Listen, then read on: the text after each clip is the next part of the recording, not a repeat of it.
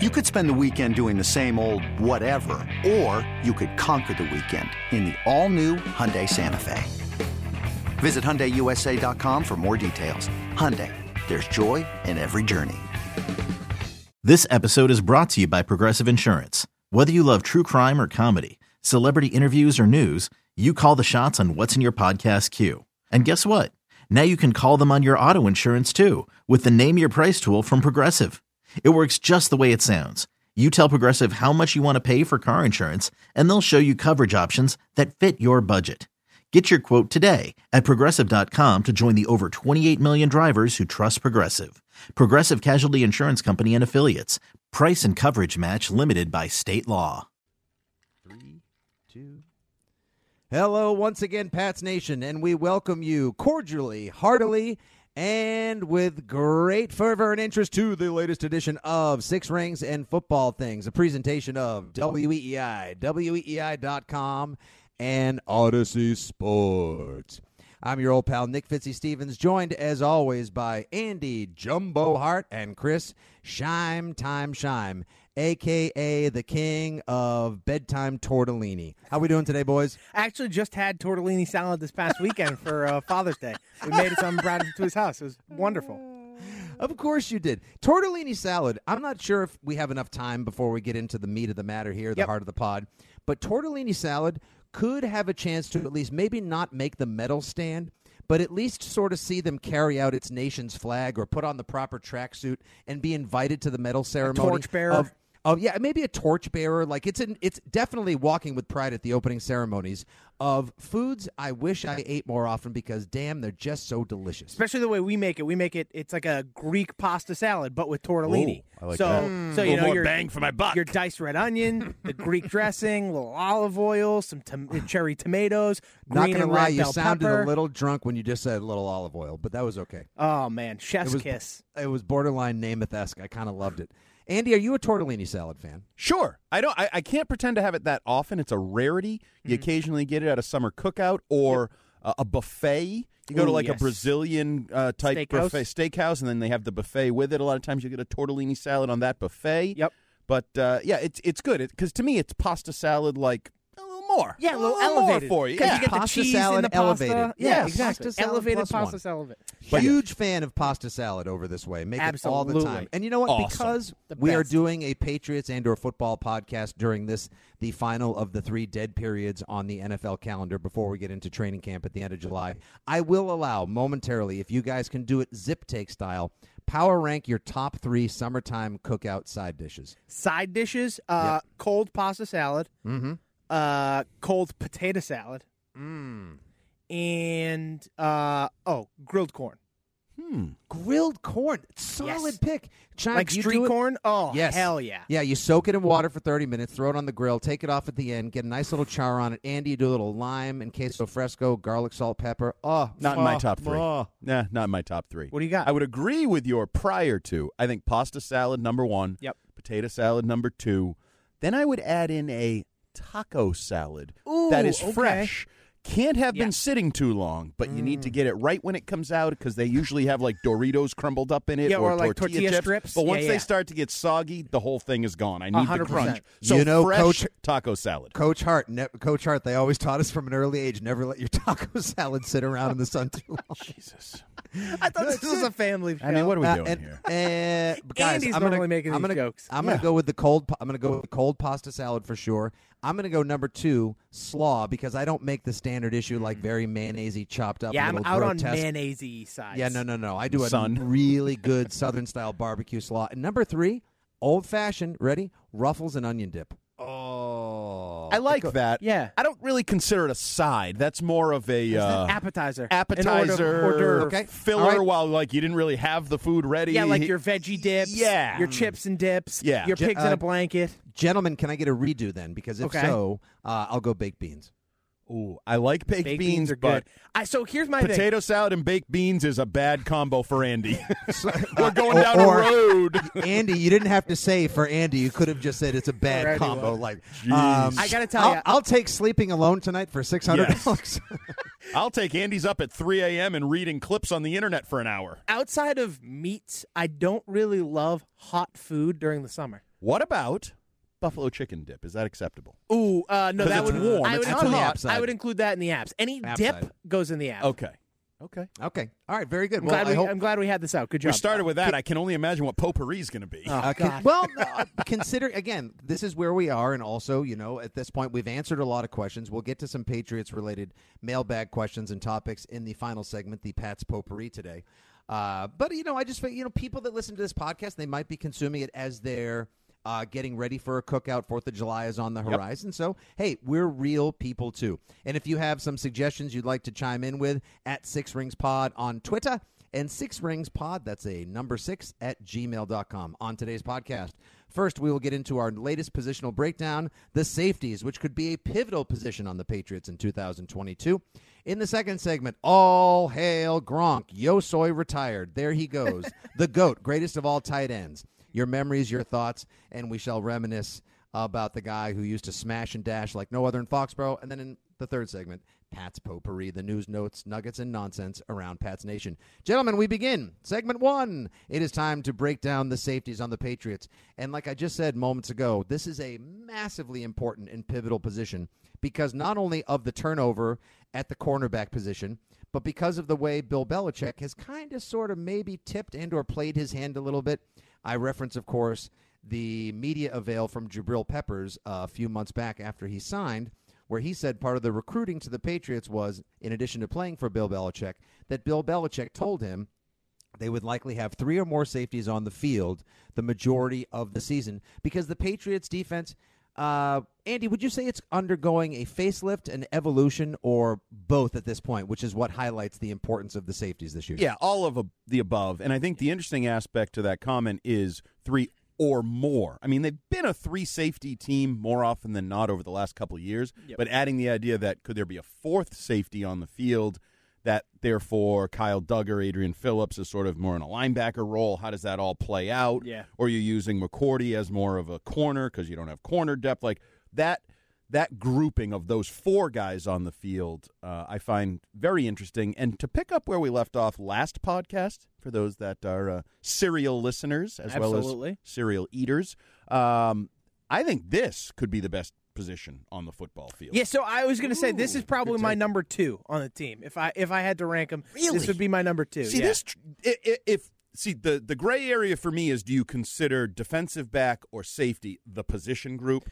If you're going just safety, to me they blow the running backs out of the water You think so? because the So- young guys hmm. are better and have more upside to me. Kyle Dugger I think Is is going awesome. to be a Pro Bowl caliber breakout player this year. I think he's really good. I think Adrian Phillips, as Steve Belichick said on a uh, Green Light Chris Ho, uh, Chris Long Long podcast, podcast, is one of the most underrated players in the National Football League. You had Jabril Peppers, who's a former versatile first round talent, and I think Devin McCourty playing the role of James White, if we're doing sort of the comp of the two positions, is a better player at this point, and he's just healthy.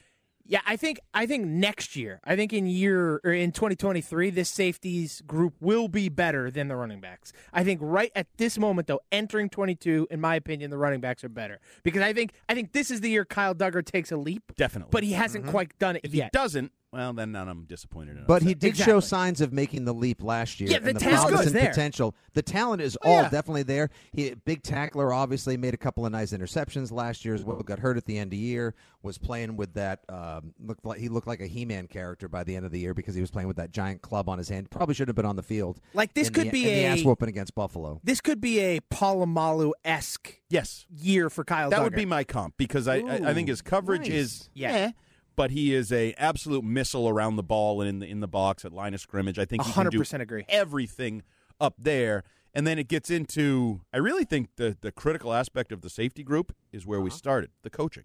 I don't know how they decide to employ them or deploy them Yeah. is going to be very important, especially in conjunction with corners and linebackers, the guys they kind of work with, being questionable to be nice. I'm I'm probably being kind by calling those two positions questionable. They might suck, and if they suck, how much and how do you lean on the safety position to get the most out of it for your defense? Yeah, my most eh, my my educated guess on how at least you'll see them start a lot of the season is that you're going to see just a lot of too high, like base too high, Yep. and it's going to be McCourty and Peppers or McCourty and Phillips because I think Peppers and Phillips Correct. cover. Deep zone much better than Kyle Dugger, and Oh, then yeah. I think you'll see Kyle Dugger almost as like a just like a, the Joker, right? Like the the roaming guy. Yep. He could be up in the box. They could look almost like they're playing three high safety, and Dugger slides in into that like middle linebacker zone kind Mm-hmm. of thing. I, I think Dugger is going to be like the ultimate X factor for this defense And because I Kyle think he can play in the slot. He eats those smaller guys up because he's so big. He can maul the tight ends, but also he makes tackles and he's great in the run game. So I, I just think I think you're going to see a lot of that at least to start the season. I agree with you, Scheim, and sorry for stepping on you there. No, but you're I good. just wanted to go back to that comp that you made, Andy, because I had previously said or had fantasized on the idea that Bill Belichick would always be chasing uh, another, if you will, white whale on the defense. He would love to have his Ed Reed because he obviously coached the greatest quarterback of all time, and then he coached arguably the greatest defensive player of all time when he was with the Giants and Lawrence Taylor. But I like the comp, less Ed Reed, more Polamalu. And this brings me back to something I read a few weeks ago from Bill Cowher talking about the greatness of Troy Polamalu. They said he allowed him to, they trusted him so much and that he was allowed to freelance so much that he basically, they didn't even deploy coverages for him. It was a matter of they would let the coverage be dictated by what he saw and decided to do almost either pre snap or at the snap. So you had to pay attention and like have your eyes trained on where Polamalu was going. Obviously, the defensive lineman had no idea where he was. They were just going to do what they were going to do. But like the rest of the defense was based around what they saw out of Polamalu, the reads he made, and how aggressively he attacked the line of scrimmage or the ball carrier. So if if if Kyle Dugger is ever given that amount of trust, that would be a a massive step forward and b a huge win for the defense because that means everyone else kind of has their positions locked up. And like you said, Shime, he would be allowed to be the X factor, the tank linebacker, the joker on the defense. and would be remarkable for a young man out of Lenoir-Rhyne. A hundred percent. If he Like- reaches that, like I think we're probably ahead of the. We're shooting for the physically. stars. Physically, I think he will always be ahead of the mental, just because of his experience Agreed. level, where he came Mm-hmm. from, level of football, and so that that actual like trust him to freelance. Yeah, I don't know if you'll that's ever probably get a few, and it certainly feels like it's a few years down the road. But It'll be much more structured yes. with how he they approach it. But in the in the skill set that Troy Polamalu has physically, I think that's very much what you can aim for. So I I think the interesting guy here is well, there's two interesting guys because I think we're all sold on Phillips and Dugger. Good, Yep. right? They're going to 100%. produce at a high level. Very very good. Two other guys in that safety room that we're talking about being on the field, playing key roles. One is coming off a torn ACL with a new team in Jabril Peppers. The other mm-hmm. is Devin McCourty, and it's what does he have left? Because I don't. I mean, I personally think he lost a significant step last year, I agree. and I don't think it's straight line speed. I think it's the change of direction that's mm-hmm. required, lateral speed, quickness that's required at the safety position. Are you going to be able to lean on both of those guys to play, you know, 70% snaps or whatever we're talking about? Yeah, I don't necessarily think so. Like, I think you'll see. I think to start the season, I don't think Jabril Peppers will be starting games, Right. at least to start. Um, I- won't I think start you'll- to start? Yeah, yes. That's a lot of off, starts. Off the rip, he will False not be starting games. Scheim. Uh, and it'll be Devin. I think it'll be Devin McCourty, Adrian Phillips, and Kyle Dugger on the field to start game one. Yep.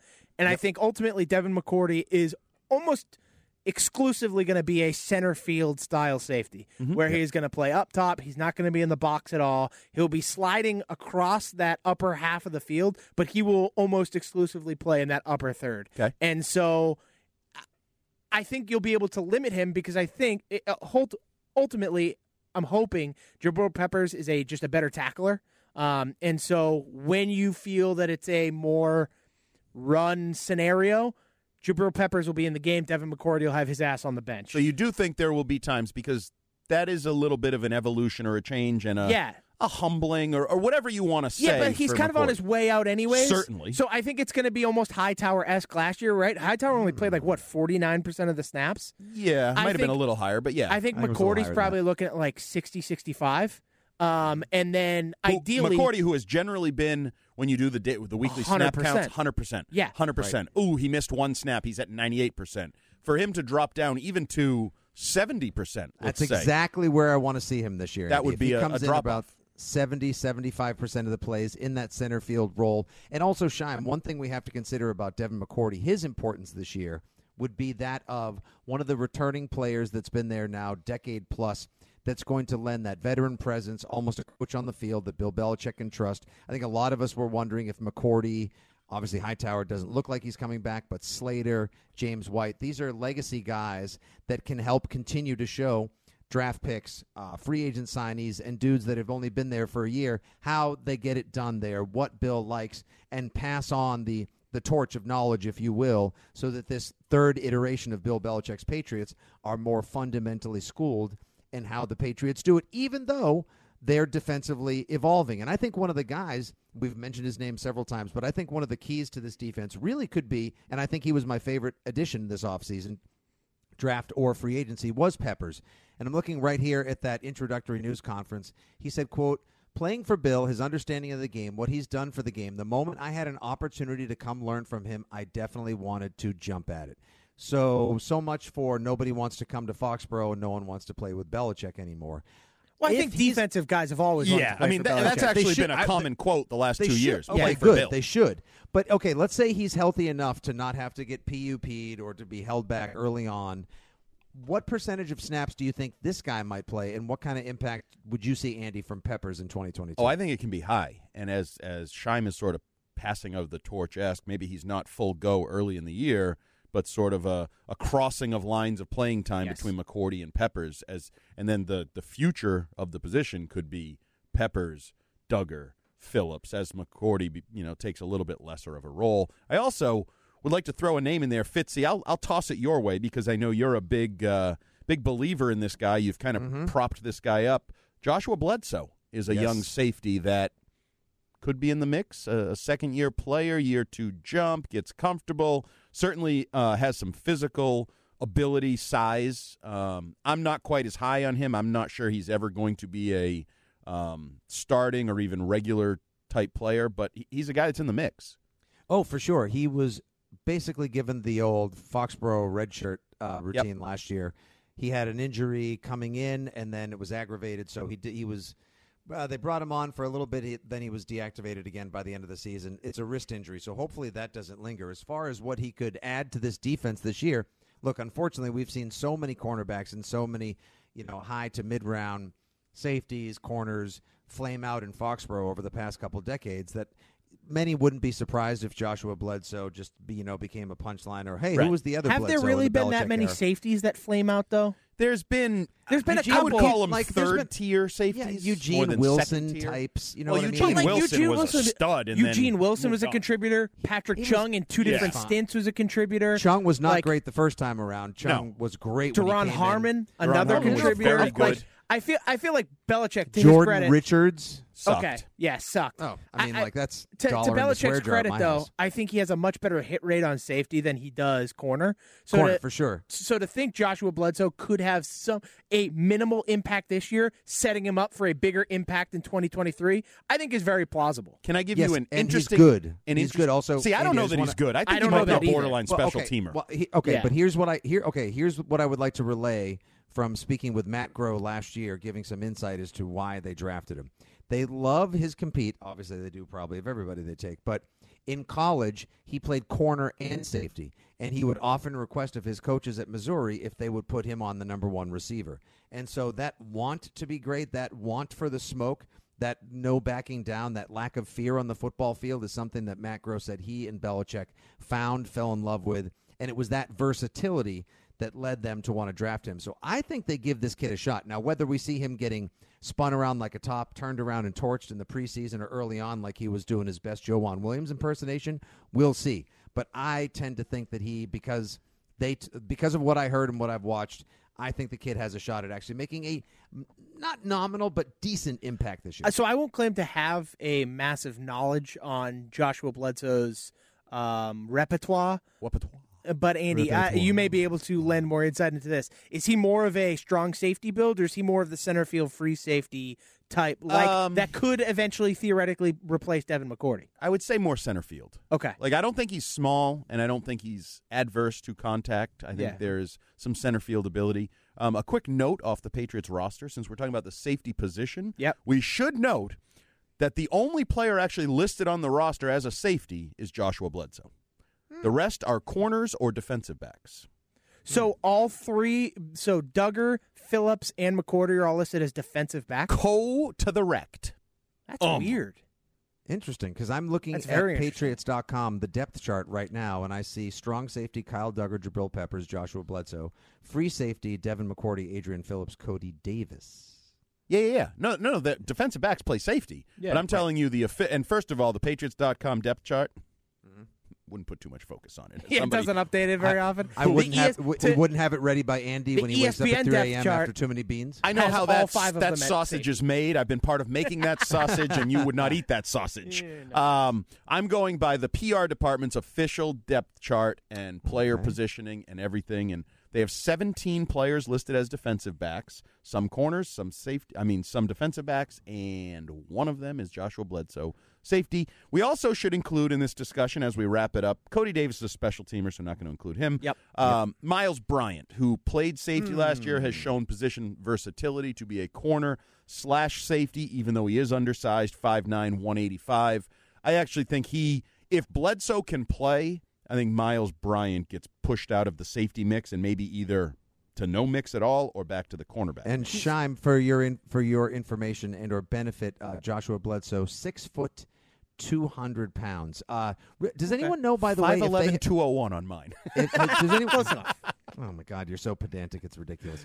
Uh, does anyone know though if they have replaced the turf where Isaiah McKenzie actually burned Miles Bryant to the ground last December? Uh, no, actually, I think they uh, sacrificed Miles Bryant to the uh, turf gods because he's not on the ESPN depth Oh, chart my at all. I At have never felt so bad safety. for a player. And honestly, he wanted I to haven't tap out. He needed his dad or his mom to come on the field, take his hand, and just walk, Walk him him away. Eleven for one twenty-five. It was awful. flamed. And to that the was point after where he made that like great. M- Pl- Mutt wanted the receiver, and I'm like, oh, no, No, I don't want Isaiah McKenzie. No, no, it's not. He was honestly just an, he was a jawward, just another wide receiver. Yeah, Miles Bryant made that nice play in the December windstorm game uh, or November game, whatever that was, against Buffalo, and that's part of what was just so jaw dropping because the kid showed potential. I don't know what they're going to do with him at this point, Andy. Um, he he could easily be a cut candidate. Maybe he's Yes. a, core special teamer with some flexibility to be thrown in there, but I'm not trusting him to be a, an impact player in the secondary this season. Gentlemen, as we wrap up this segment, some final thoughts. The importance of the safety position in, on this evolving Patriots defense and in the supercharged AFC and 2022 fantasy football friendly NFL offense. We're leaning hard on safeties this year, Andy. Uh, if the safety position underperforms or disappoints, this defense could suck. Yeah, my word here is vital.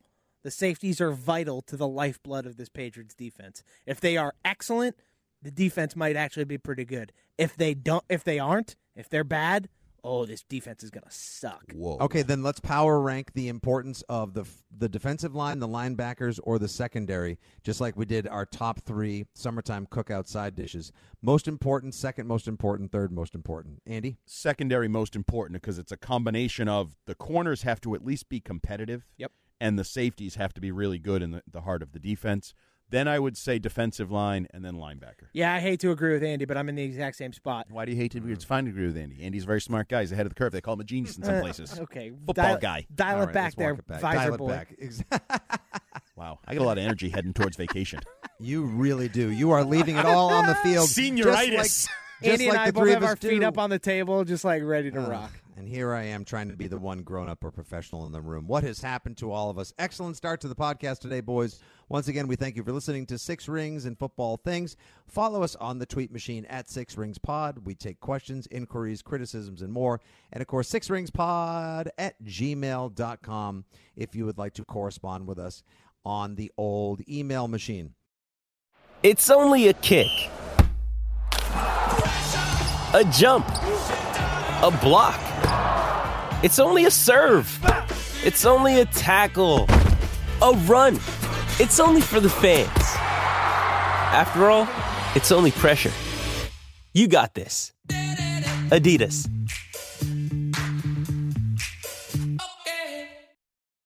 When you need mealtime inspiration, it's worth shopping Kroger, where you'll find over 30,000 mouthwatering choices that excite your inner foodie. And no matter what tasty choice you make, you'll enjoy our everyday low prices, plus extra ways to save, like digital coupons worth over $600 each week. You can also save up to $1 off per gallon at the pump with fuel points. More savings and more inspiring flavors make shopping Kroger worth it every time. Kroger, fresh for everyone. Fuel restrictions apply. Moving on to the next segment of this edition of the Six Rings Pod. There he goes. He soyed Fiesta. Yosoy retired now. And do we believe this is actually it for the greatest of all tight ends, the GOAT A, if you will? Rob Gronkowski calls it a career a second time around. Obviously, that first retirement, whether you want to believe that was a long play to get himself uncoupled from the Patriots and land wherever Brady went, who knows? Who cares at this point? I personally think this is it because Gronk doesn't have anything else to prove. Gronk doesn't need any more football money at this point. Now, whether this is a salary dispute or if he just basically doesn't want to have to play until November when Brady makes the call, like Drew Rosenhaus said, as he doubted Rob's commitment to retirement, who knows? I'm going to try to take it seriously. One of the few things I have ever done so in my life. Uh, guys, Gronk greatest tight end of all time. Are we all are we all on board with this, or are we going to play top three, top five? Because I've seen a lot of tight ends in my day. Um, for the hell with Chris Mad Dog Russo and those ridiculous rankings he put forth the other He's day on first take. My God, he's great talking baseball, but my God, Mad Dog saying that Brady to Gronk was only the fifth greatest QB to tight end combo. Oh, yeah, one of his was Fouts and some other. S- Kellen Win- no no Kellen Win- Fouts to Winslow was amazing. Yeah, do you want to know how many tight end or how many touchdowns Winslow and Fouts had? Like forty. You want to know how many Tom Brady and Gronk had? Ninety-two. Well, so here's here's here's Different here's- time. Fair, but here's what I will say. Uh, and you can uh, here's how I will start this at least. Rob Gronkowski is the most dominant offensive player to have ever existed in the NFL. Well, can I take it one step further? And there's been something in my um, the recesses. I wrote a column about this the other day. Something sort of that I've thought because I saw Gronk firsthand, first to end Yep. the whole thing on the practice field, game field, everything he went through, the highs, the lows of injuries, all of it, and the versatility in terms of blocker versus pass Unbelievable catcher. versatility. That's what to me sets him aside unmatched. Yep. From the tight end position. But I've always thought like more than that. And Chris Long on the Green Light podcast that I listen to, and I would urge people to listen. It's a good podcast. They talked to Steve Belichick, said when he got here, he was on the practice field and he's like, Yeah, Brady wowed me. But Gronk wowed me more. And I'm thinking, I know this is what he said. I'm I know Brady's the GOAT, but Gronk might be the best football player I've ever seen. And this is a guy who seeing football players started in the womb Yeah. because his dad was a football player of a Hall of Fame level. So his whole life he grows up. His brother plays in the league. He's a number three pick or whatever the hell he was. The- like great football player around great football players. And he looked at Gronk. Gronk, by the way, not exactly in the prime of his career, back end Gronk, Yep. and said, mm-hmm. that might be the best football player I've ever seen. That's how I look at it because the the comparison I've always gone to when you get into the Brady thing, his accomplishments are beyond compare. Yep. You can't ever mm-hmm. compare. But you look at it and say he had to prove he was better than Montana. He had to prove he was better than contemporaries like Peyton Manning and Aaron Rodgers, right? Remember it was GOAT versus boat, Yep. Mm-hmm. best of all time or whatever, the whole stupid thing. Yes. But there were guys in the conversation. I personally don't think from Gronk's era there was a guy in the conversation that played tight end, not an oversized receiver out Yeah. wide catching passes and don't touch me and don't ask. I'm talking about a guy who on one play could block Reggie White, not Reggie White, but you get the point. Reggie White, Could and on block the next, Joey Bosa. and on the next play could embarrass a corner. Yeah. Well, so Tre'Davious White, Reggie White, he could go From white to white, from one White white to- to the other. So uh, Nick said it on the, on the Greg Hill show the other day. He's like, I he's like, I practiced against Rob every day, and he and Rob kicked my ass on a daily basis. And he goes, I was never a great cover guy, but when it's a bigger, taller tight end, I can at least kind of stick with him. He said one day I was right in Gronk's pocket. I was like, I got him. Like this is Gronk's one don't bad got day. him. And No, immediately Tom throws a ball up that only Rob's going to get, and he just mosses him right in his face, and he could do it to anybody. Anybody. Any safety, any linebacker, any corner in the league. Gronk, when he's covered, he's open. Throw him the football. I always remember like that one-handed catch down the middle of the field against, against Denver. the Broncos Yeah. in Like, 2014. That's the how right? the f did you catch that catch? Yeah, Brady said, "How the f did you catch that?" And And that was while he was wearing fingertip- armor. Right. Which And- I always love. The guy who threw the ball is like, wait a minute. You're saying how the F did you? Well, then why the F did you, throw, throw it, it. if you didn't think he could catch it? and it's and you watch half of the highlights. The ball is only like half in his fingertips. Oh, yeah. but he's got those massive the low mitts. ones, there's a low throw Pause. at Pittsburgh against just the Steelers, it. which Ah. in any sport you're never supposed to throw it to the big man there. Basketball, don't put it down low. It's don't fine. make it. It's going to be Rob, it's with fine. Gronk, and I always think that's the one thing that gets overlooked: his hands. He it was a started with vacuum. his great Tremendous hands. hands. and then you go to the other stuff. And I know, um, sort of the the negative people will say the injuries, the missed time. I firmly believe if Gronk wanted to play like Shannon Sharpe or Tony Gonzalez, he could have played more Oh, years and been more healthy. But he played so violently that his body couldn't take it. The physics just didn't work, but it was also part of his greatness watching him play. He's the Earl Campbell type guy where you say, huh, if he didn't do that, maybe yeah, he would have played longer. But he has got to be who he is. And the the him just going down the field with no care in the world for his body is part of why he was great. So I think that he is yes, the greatest tight end I ever saw. I don't know about Mike Ditka and some of those old D- school I don't tight care. ends. I, No, I Doesn't don't, I matter. don't care He's about the Michael. greatest tight end. I do So, care. Scheim, here's that quick list, and Andy, a thousand thoughts to follow up on what you just said. So, Mad Dog's list was Fouts to Winslow, number one, Unitas Garbage. to Mackey, number two. Obviously, Garbage. Mackey was an incredible tight end. They named the Stabler- award after him. the John Mackey Award. Stabler to Casper. Vomit. Literally, I know Ken Stabler, but I honestly have no idea. Starr to Kramer. Come on now. Can, like And so then here's, Brady to here's Gronk. my like, this here's is my issue with ridiculous. Mad Dog's list is he did it just to troll people. There's literally not a single modern day matchup Right. on the list. That- Right. You, you got trolled is the name of the show, but First Take is more appealing on your Yeah. DVR. and it goes viral on social media Yep. because of it. And People, they and they create a every Patriots conversation. fan on the planet and freaks out. their out. bosses are like, "Well done, boys." Good job. Yep, Good but job, we're not Russo. taking You're the coming bait here. back next week. No, we're the not taking amazing the bait. thing the amazing thing about Gronk is that I sort of always said that he was like a slim down Tony Boselli that had the catch radius of Randy Moss Yep. and the speed and the smooth moves of Gonzalez. Like you're not supposed to have a left tackle. It's like what if they told you Cole Strange could run a 4-5 and could catch everything that you throw at him? You'd be like, "Oh, I already saw that. That's Rob Gronkowski." 6 foot 8, 270 pounds with that kind of speed the way that he could tackle, the way he could block, the moves that he had, like you said, Andy, we call, he called it smashing and dashing, the reckless abandon, the fearlessness with which he played.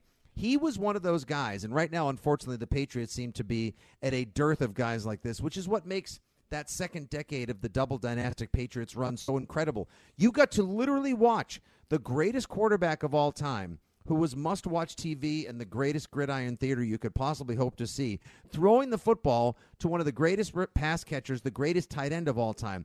That connection was always electric. They were never out of a single game. And I don't even know where or how to rank those Brady to Gronk games that still, when I close my eyes and I think back, like, oh my God, lucky me that I was able to watch these. Is it ever going to be as good as it ever was? Like, to me, Brady to Gronk was like watching Marvel Phase 3, which culminates in Avengers Endgame. At the And now the time, pa- yes. It was that. Redskins game. Like that Oh, was the game that the stands out. They were- 2011, the Redskins game, Scheim 2014, the one against Bro- the Broncos at home.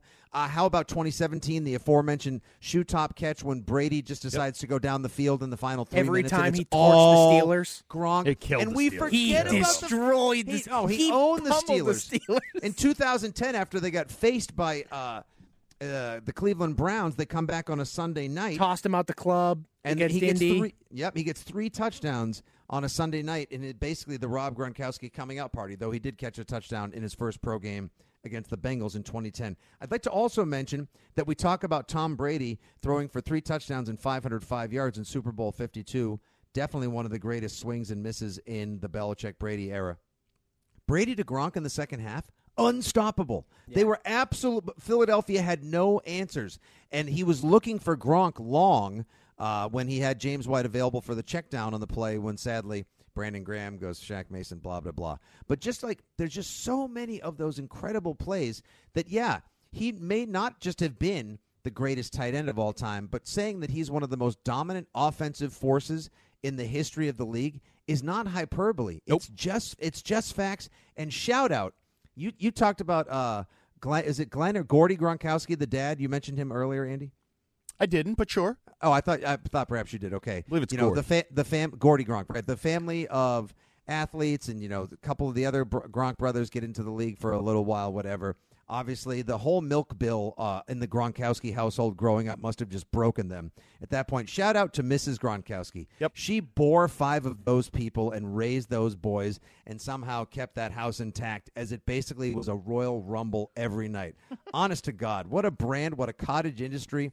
what ridiculous humans and what unbelievable forces they were. But Rob Gronkowski, just lucky us for having had a chance to watch him. And now that he's retired from Tampa Bay, and I don't have to think of him down there with the rest of our mutant cousins in Tampa while Brady still plays, it's easier for me to fondly remember those dominant nine years in Foxborough. Well, Gronk's my favorite player of all time, and it's not even close. And part of it is, uh, and I know this doesn't matter to a lot of fans or some fans, but the he's an underrated leader, in my opinion, and hard worker, underrated football IQ, and very highly rated for the people in the know community person. Huge. He there was no one better for the Patriots Charitable Foundation to turn to for a visit or an event or a kid in the hospital than Rob Gronkowski. Now, some would say that's because he was a big kid himself and that's why he connected so well. I don't care. Whatever. He gave his time at a level incomparable. I'm Yep. talking about not just to other Patriots, but you know John Cena levels, and you talk about all Yeah. these givers to the uh, the, The Make a Wish Make-A-Wish. Foundation and things of that nature.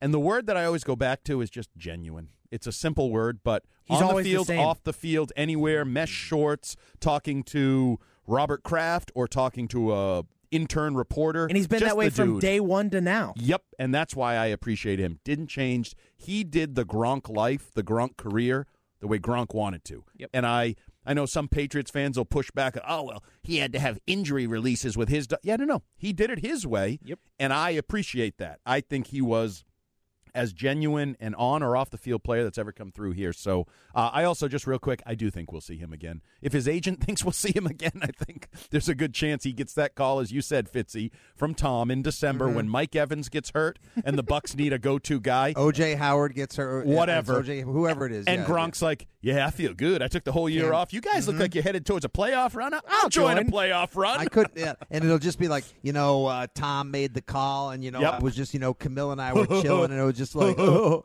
yo, soy returning. I'm backo. but isn't it funny? Like the one thing I will say is, as Brady and brings Gronk, uh, lures him out of retirement. I think we can all remember where we were, what the hell we were thinking that day when we hear like whispers, like Karen Guregian is reporting that Rob Gronkowski is considering coming out of retirement. Thirty minutes later, I remember hearing on OMF. Breaking news: Rob Gronkowski has been traded to the Tampa Bay Buccaneers. That felt like such a karate chop right to the hairy goalpost. I was so that it just it hurt because we already lost Brady and we're all staying at home and we can't do anything. And then on top of it all, Gronk is going back to join him and it's like, but we didn't want to stop watching you either, Gronk. Like Nope. you were literally a party icon, a living legend, everyone everyone's favorite other patriot, probably the second most popular in uh, in history, maybe the number one selling jersey of all time at the Patriots Pro Shop he was the definition of you know men want to be him women want to be with him. And now he's going down to join brady. Like no wonder no wonder why so many people were like well maybe i will check out when the tampa games are on tv this fall.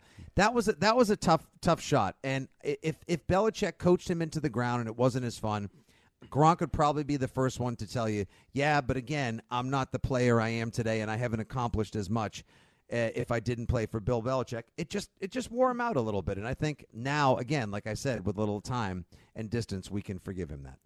Save that for another podcast, but I think Gronk would have been just as dominant in all 32 NFL cities. I, you know, I, I'll I go think with he this. would have Andy. made quarterbacks. Let's Yeah. wrap it with this. The same way the other day, Manny in the Red Sox booth said, "You stick Derek Jeter in Kansas City, he's just another ball player." You put Gronk on any of with the other 31 NFL teams. I agree with that, and I, I agree with that take, Andy. Gronk would have been Gronk on any other team, but lucky us to have had him. Yes. for the nine Agreed. years we did. All right, guys, another excellent segment here on the old Six Rings Pod. Six Rings Pod at gmail.com if you want to email us. And if you want to get on the sweet tweet machine, that is at Six Rings Pod. Hey, it's Kaley Cuoco for Priceline. Ready to go to your happy place for a happy price? Well, why didn't you say so? Just download the Priceline app right now and save up to 60% on hotels. So, whether it's Cousin Kevin's Kazoo concert in Kansas City, go Kevin, or Becky's Bachelorette Bash in Bermuda, you never have to miss a trip ever again. So, download the Priceline app today. Your savings are waiting. Go to your happy place for a happy price. Go to your happy price, Priceline. Another day is here, and you're ready for it. What to wear? Check. Breakfast, lunch, and dinner? Check. Planning for what's next and how to save for it? That's where Bank of America can help. For your financial to-dos, Bank of America has experts ready to help get you closer to your goals. Get started at one of our local financial centers or 24-7 in our mobile banking app. Find a location near you at bankofamerica.com slash talk to us. What would you like the power to do? Mobile banking requires downloading the app and is only available for select devices. Message and data rates may apply. Bank of America and a member FDIC. One more segment to go. On with the show. Guys, it's time for Andy's favorite, your favorite. Everything goes. This is the unfiltered uh, ball pit at a Chuck E. Cheese, if you will, where everyone hops in and there's a little something for everyone, including boogers. That's right. It's time for Pat's Potpourri, or as Andy calls it, Pat's Puri. Pat's pretty. Pat's Puri, baby. And, and I would just like to lead off with real quick, quick, fresh take, little zip take, if you will, boys. I don't know if you heard because the internet went ablaze on Wednesday. Pat the Patriot, the Red Throwbacks are back. Nice job by the Patriots PR team. Love the content that they whipped up with the DeLorean, uh, getting Slater, Judon, David Andrews, and my guy Kendrick Bourne involved in the shoot. Everyone's wanted them back for years. They last wore them in the 2010 season. I think the last time they wore them was the Randy Moss return game when the Patriots won at home in Foxborough in 2010.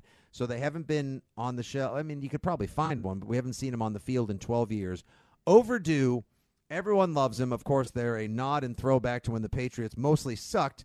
So my question is, are you guys as excited? And Andy, if the Patriots wear these, uh, do we have to watch the games on tube TVs uh, via antennas that we have to jerry wrangle on top of the and you actually chimney? have to go to New Hampshire and watch from there to get out because they're black because they're blacked out in, in get out of this yeah. viewing area. No, I- I love them.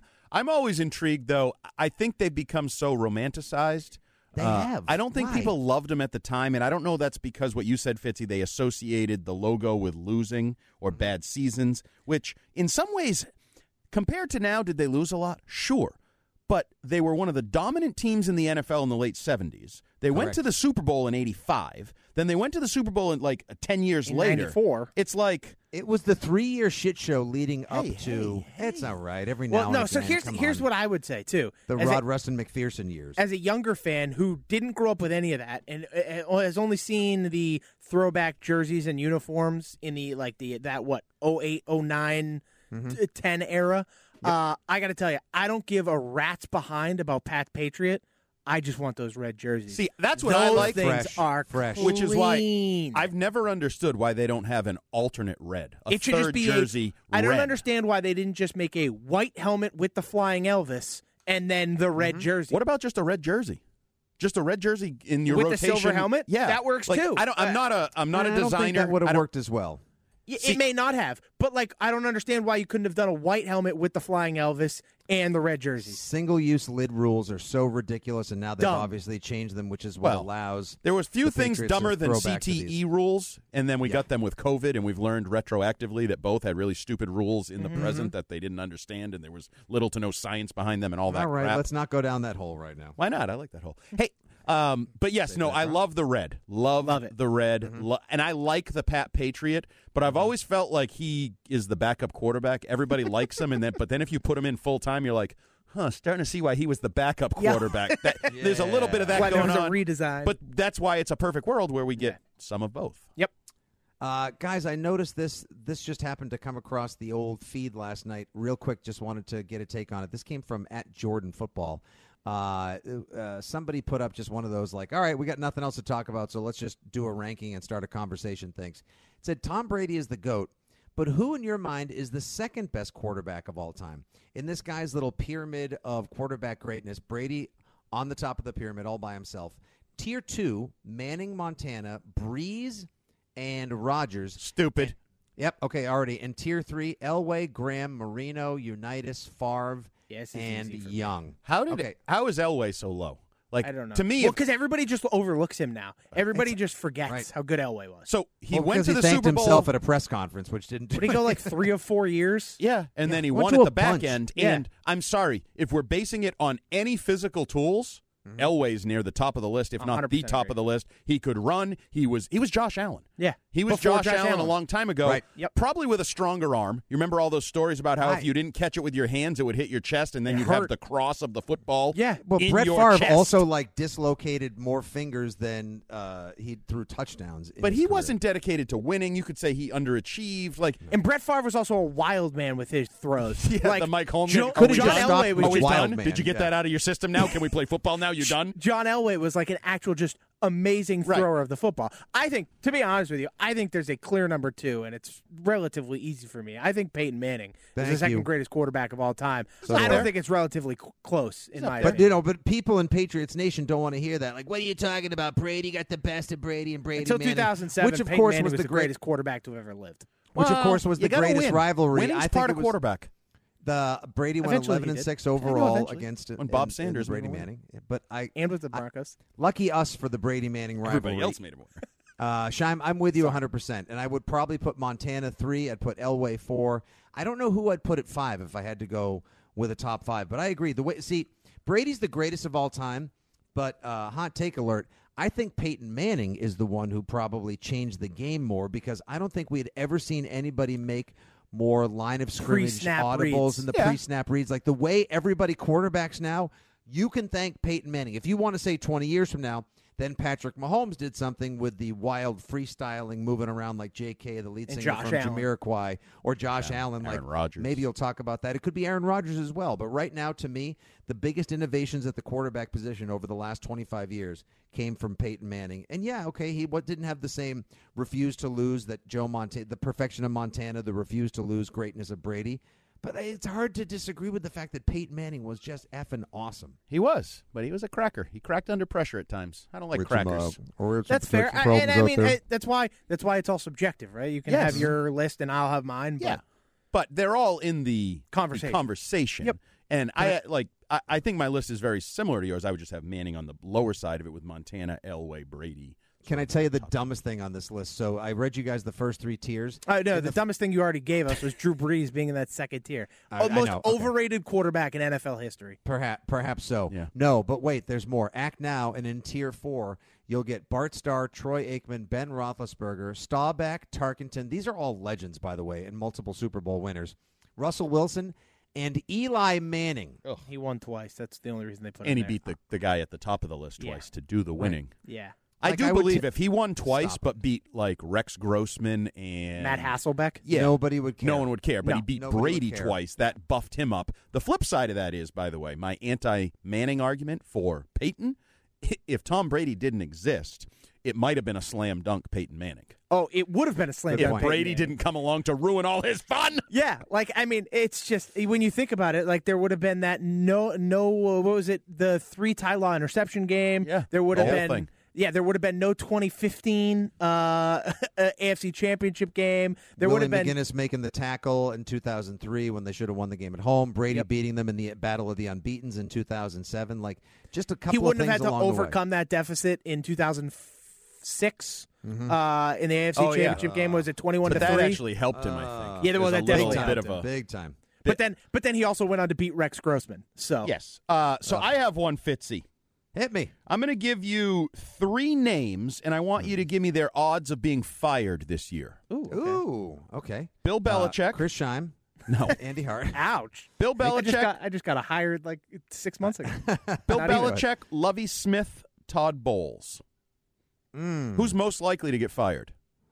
I would probably put it in the order Todd Bowles, Bill Belichick, Lovie Smith. Trick question. You were set up like an MFer. According to the odds from our friends over at betonline.ag, Bill Belichick, Lovie Smith, and Todd Bowles are all in the middle of the pack to be the first NFL coach fired at 50 to 1 odds. And I say middle of the pack because there is a good chunk of at least 10 guys behind them that are less likely to be fired than Bill Belichick. Well, I mean, when you say trick question, I'm just telling you between those three. If No, I no, had no, to rank he- those three, The in point order, is the point mm-hmm. is is that They're not getting Belichick fired. isn't. Yeah, no, no, no. The point is, No, the point Belichick is they is could in the be. middle. Bowles They could do something to get fired. canned. He could piss Brady off and be out tomorrow. Bill Belichick is not being fired in the middle of the season unless there is some, I mean, hellacious mm-hmm. scandal of like we've never seen that some scandal where Dan Snyder goes, "Oh shoot, he's in oh, trouble." I mean, and I just I find that alarming that he's 50 to 1 whereas Sean McVay, Sean McDermott, Josh McDaniels and Josh McDaniels is 100 to 1 and Belichick's 50 to 1. I, I just I'm sorry. This list I think is stupid because they also have Cliff Kingsbury and Mike Vrabel both at 12 to 1 and I said to oh. Scheim off air, if Mike Vrabel gets fired, that might be the only way I'd fire Bill Belichick because I'd hire Mike Vrabel so I'd have him for the next the, 15 the years. immediate successor. Yes. No, Cliff Kingsbury is. A, can we all be honest, guys? Great voice, handsome AF, terrible football. coach. and living by a thread of his all white pants. Yeah, I don't right think he's now. terrible. I just don't think he's that good either. He's not good. He's like his quarterback. They're great at the beginning of the season, then they stink. in the second half. overrated. They are similar. Clap, clap, clap. Hey, I just read this on Twitter. I'm not sure exactly how breaking Must this be will true. be tomorrow. Um, uh, Revs head coach and sports director Bruce Arena uh, told a different radio station in town Gillette Stadium will recommit to grass once the World Cup comes to Foxborough in 2026. By the way, shout out Gillette Stadium. Nobody had a better last week than, than Gillette Stadium. Gillette Stadium securing the rights to one of the great football games, great times, great traditions in all American Ooh, Army sports. Navy, that's right. The 2023 Army Navy game. I had a chance to cover the tailgate a couple times for CBS Sports.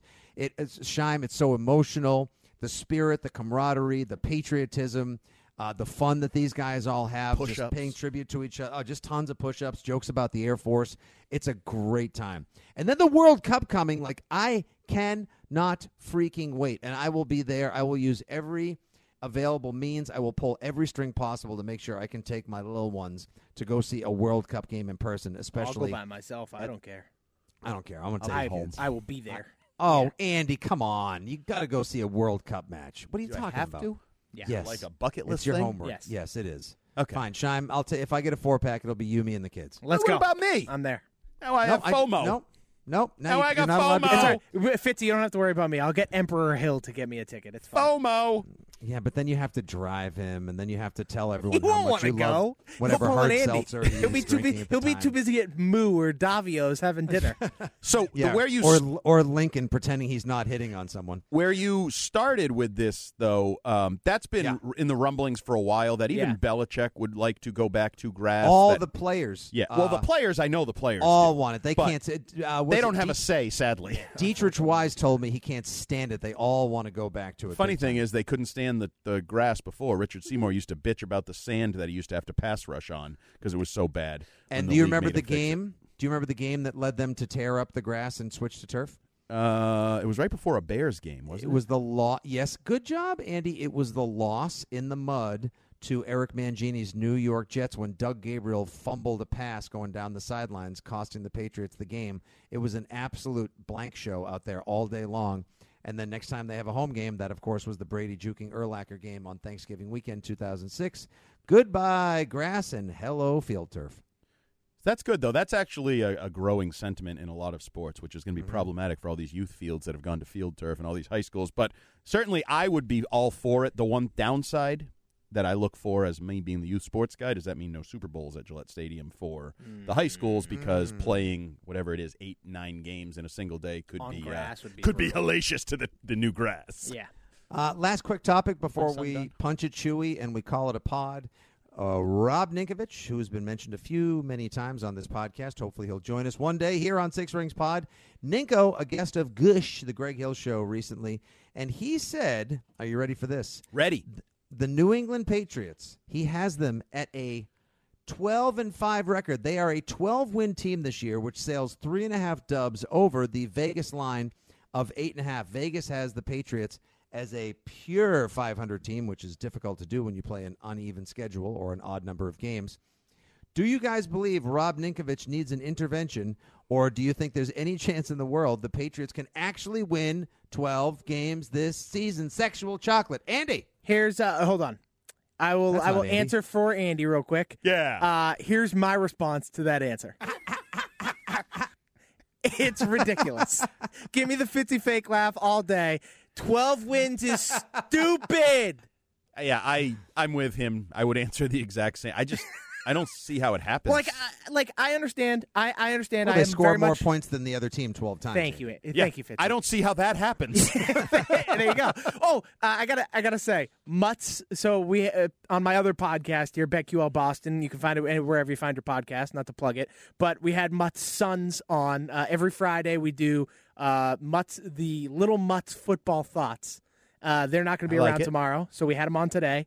Uh, his youngest son Bennett said the Patriots uh, are going to go over eight and a half because they're going to score more points, and I said that's better analysis Nailed than it. half the st- uh, half the hosts at the station. yes, in the Oh, entire morning thousand and show. ten, thousand and ten percent. That includes So- you, by the way. Ouch. no, you're part of the show. Wow. So I Black- understand I'm on the lower end for the Patriots, but Mm-hmm. like I, I, I can realistic like in a world there I think there is a a world, world. where they could win ten or eleven games, but I think twelve is just that is So does that world involve like Josh Allen tears his ACL Yep. in August? Uh, Oh. Davante Adams decides, you know what, I'm going to pull an AB and never play for the Raiders no. I just think the it's trade. I, like all I think it is is Josh Allen gets hurt. Tyreek Hill goes, you know, AWOL. Uh, no, I think it's Josh Allen gets hurt and DeVante Parker is like an All Pro receiver. That's all yeah, you need. DeVante Parker. Wait a minute. like- whoa, whoa, whoa. Then it's not as far no, away as you're and- making it sound. And your cornerbacks are really good, oh, Man, which I might have to is light another a cigarette big and question. get the cold shower. yeah, he's more positive than he thinks. If all it's going to take is a Josh Allen injury, which I don't could see that happening. But no one sees that happening, okay, but fair it can happen. Yeah. if Things it all, uh, happen. and then DeVante Parker. No Parker, one expects the Spanish Inquisition. All Pro. I said All Pro, not Pro Bowl. but he's looked all good, Pro and he once had a 1,200 yard season. once. Yeah, I know once, but if he gets if he can do it once, he can do it again. But again, if if he's an All Pro receiver, that means he played 17 games, and he's probably has like 1,500 yards. Yeah, but if that's only two things. Oh my word! well, and I said the would be cornerbacks have to be good. Well, you added that when I mocked you. Yeah, that's true too. but like the more I I think about it, bullied there's you other into that. Sure. Okay, Fair. thank you. That's how it happened. Uh, I think basic. I think we can all do. Well, let's do this real quick. Uh, best case, worst case for the Patriots this year, as far as records go. I have them best case scenario probably eleven and six. Worst case, uh, five and twelve. But I'm leaning. But I said earlier, I think they're probably going to be a 9-10 win team. Maybe don't make the playoffs, but I think they'll be a scrappy out in all their contests this year. Scheim, what do you got? Uh, I'll talk for thank Scheim since he talked Sorry. to me earlier. All and right. Fitzy, text message. Fitzy, um, this is a problem for you. I agree 100%. I think the absolute upside is like right around 11 wins. Like everything goes great for them. And I think the downside is the five or six win range. And I think that's a very good objective analysis. I don't know why you're spewing it. You're supposed to be the super fan who stays positive. Fred Kirsch would say, best case scenario, Fred Kirsch, my former boss at Patriots.com, for those uh, Hi, six Fred. ring listeners who don't Hi, know. Fred. Fred Kirsch would say best case scenario, mm, 15 and 2.